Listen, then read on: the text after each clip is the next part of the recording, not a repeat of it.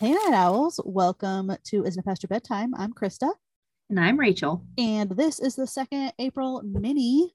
Woo.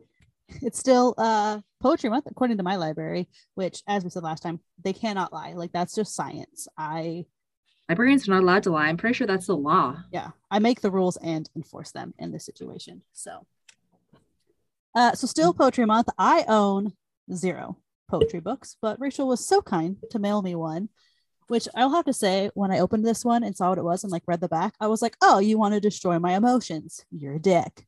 This was the least emotion destroying one I could find for you, Krista. I, will also say- had the least dog tags. when I read it, it wasn't as emotional, quite as emotional, but I did skip some of them because some of them are longer and I just Yeah. wasn't feeling them, which is I, I do like it. about I guess maybe that's kind of a nice thing about poetry is you can jump around and Mhm. some are more. I liked it enough that I might actually buy it myself. I Proud have of a copy that I can like mark up because there's literally times where I was like, I want to highlight this and I want a dog ear and but I didn't dog ear because it was your book. I have little tabs. I used them. The colors mean nothing except for Oh, whatever okay. color I grabbed. I thought you were just like really organized. I was No. like, wow. No, I just have a lot of different colors and sometimes I just grab them. Sometimes I go, ooh, blue sounds pretty. There's no rhyme or reason. So the one that I did is Your Heart is the Sea by Nikita Gill. Love Um, Nikita Gill. So, like, the back little blurb is basically like, let poetry help you examine the depths of your wounds. Let it remind you that no matter how deep it goes, you will be able to find and heal because you have been able to heal every single wound inflicted to on your heart and soul before. Basically, that's what it is. Is that it's like you're strong as all shit. You've done this before. You could do it again. But like, poetry is really- deep as fuck. but in like really nice words.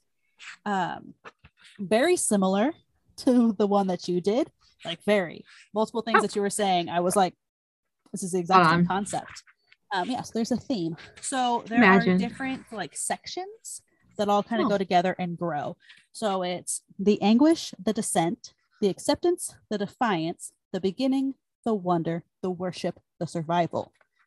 Um, and so yeah, so each one like kind of in there is its own like all like in each section kind of go together. Um, sort of throughout the whole book, you're seeing her. I think it's a her, them. You're seeing the author grow through everything that they've been through.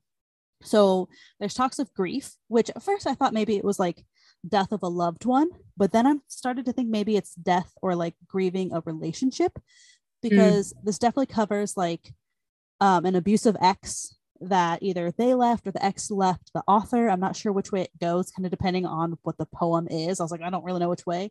Um, but either apart. way, they're apart. And so it's like the beginnings, right? Where she's like devastated and like, I can't believe like that, oh my God, this person left me. I'm so heartbroken. And then the like, well, to hell with you. I'm so much better than you. But then going back to that, but then also like, like it examines part sometimes of like, I hate myself that I miss you, but then also like I hate you. And like, so it's like all these different emotions. And then um, it does have um, kind of like yours, like there was definitely abuse going on, whether it was physical or just emotional. I'm not super positive. Um, like I said, I did skip some of them. So maybe it kind of went in, but it, none of it was like graphic of like, these are the things that you did to me.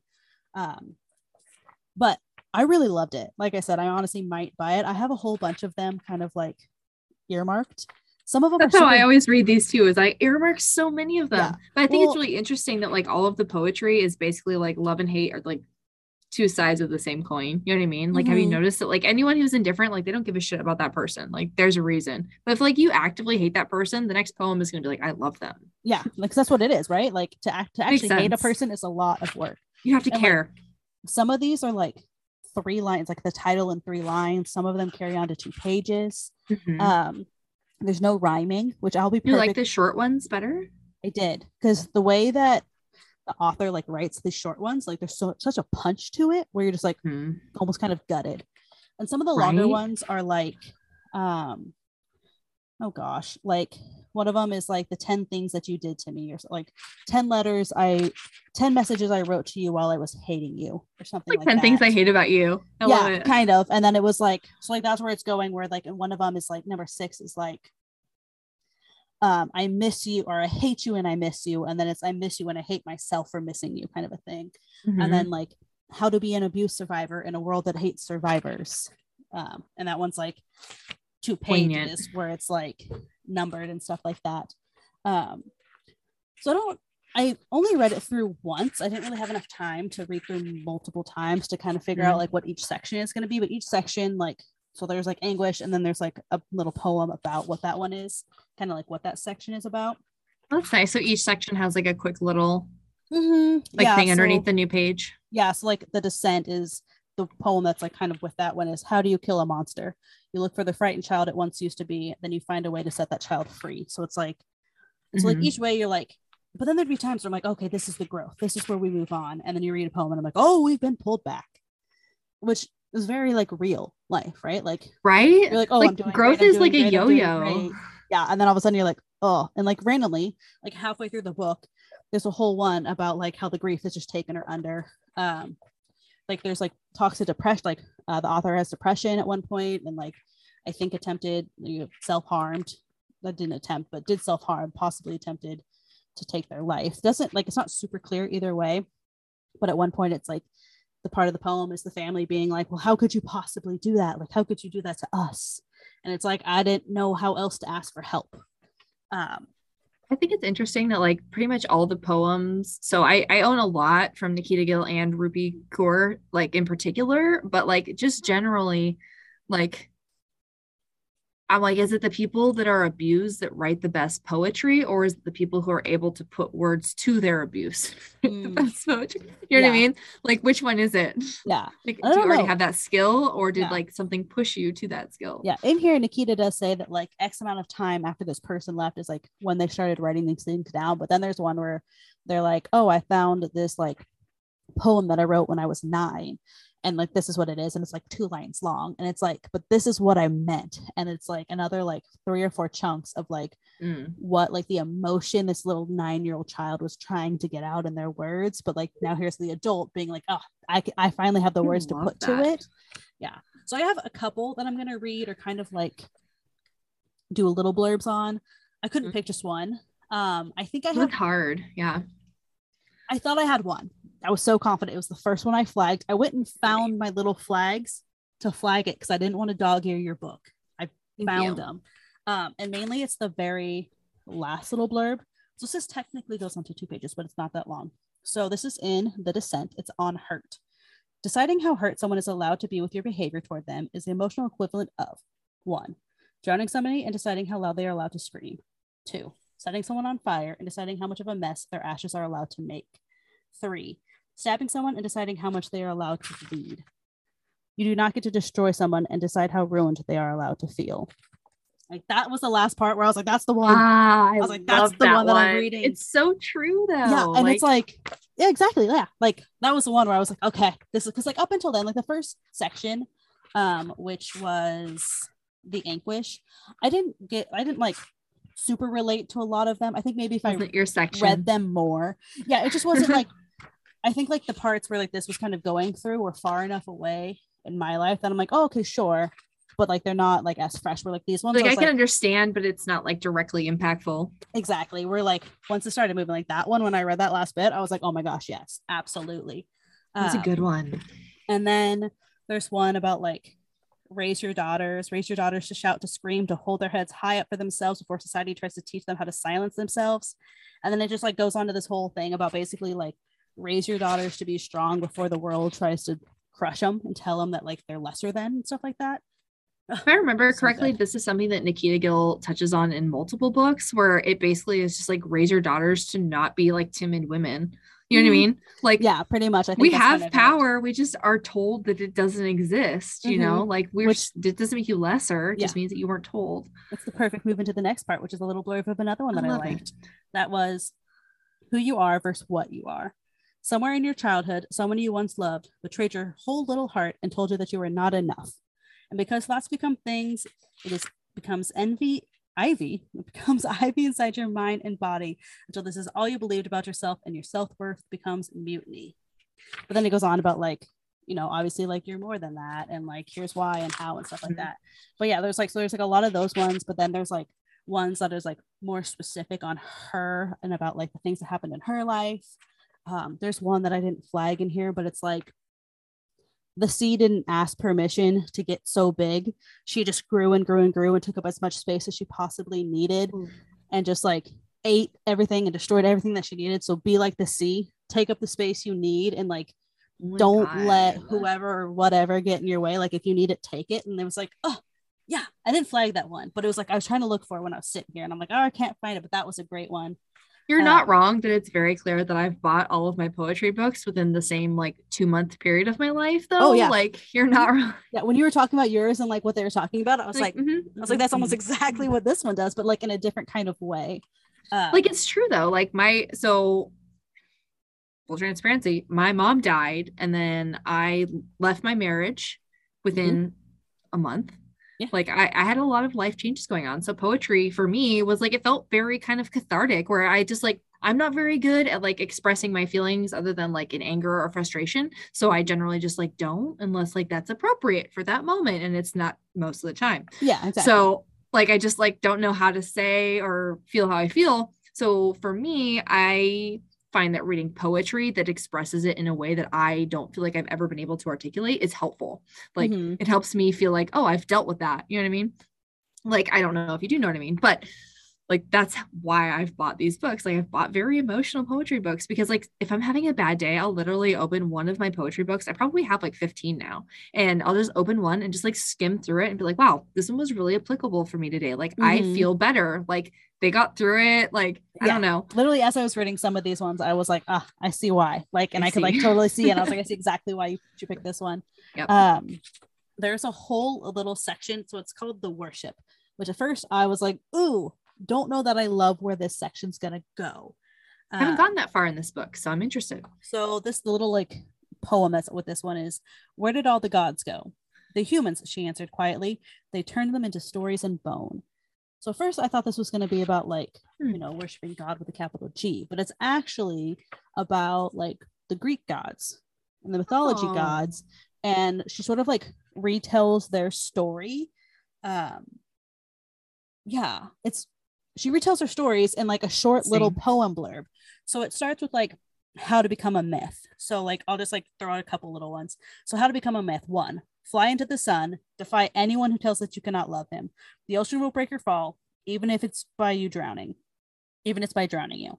And then in parentheses, you get you knew he would burn you, Icarus. You simply thought he was worth the risk. And so it's like all of these little ones of like uh, turn yourself into an echo of the person you used to be, then fall in love with him. And when he doesn't know it's you and, and instead falls in love with himself, pine away. Nicarus could never love you, dear Echo, not the way he loved himself. So it's like all these like tiny little ones about like like there's one Huh. about like Medusa, and it's like here's a thing, but it's like actually like she turned you ugly to protect you. And um what who is it? Is that Orpheus, the one who's like not supposed to like look back and he can have the love of his life take out. And it was like, oh, you almost had her if only you couldn't turn He around. turned- he had to turn around. yeah. Yeah. And so it's like these always like so it starts with like tiny little blurbs. Like literally these are like, oh gosh, 15 words maybe, counting the little Huh. parentheses where you learn about like because a lot of them, some of them like flying too close to the sun. I'm like, okay, that's clearly Icarus. but, like, Obvious. yeah. some of them aren't quite, at least for me, because I like I've told said before, I'm pretty sure I slept through that class. it's been a um, minute since my Greek mythology class. Yeah. Yeah. But so then every one of these gods gets a, their own bigger poem.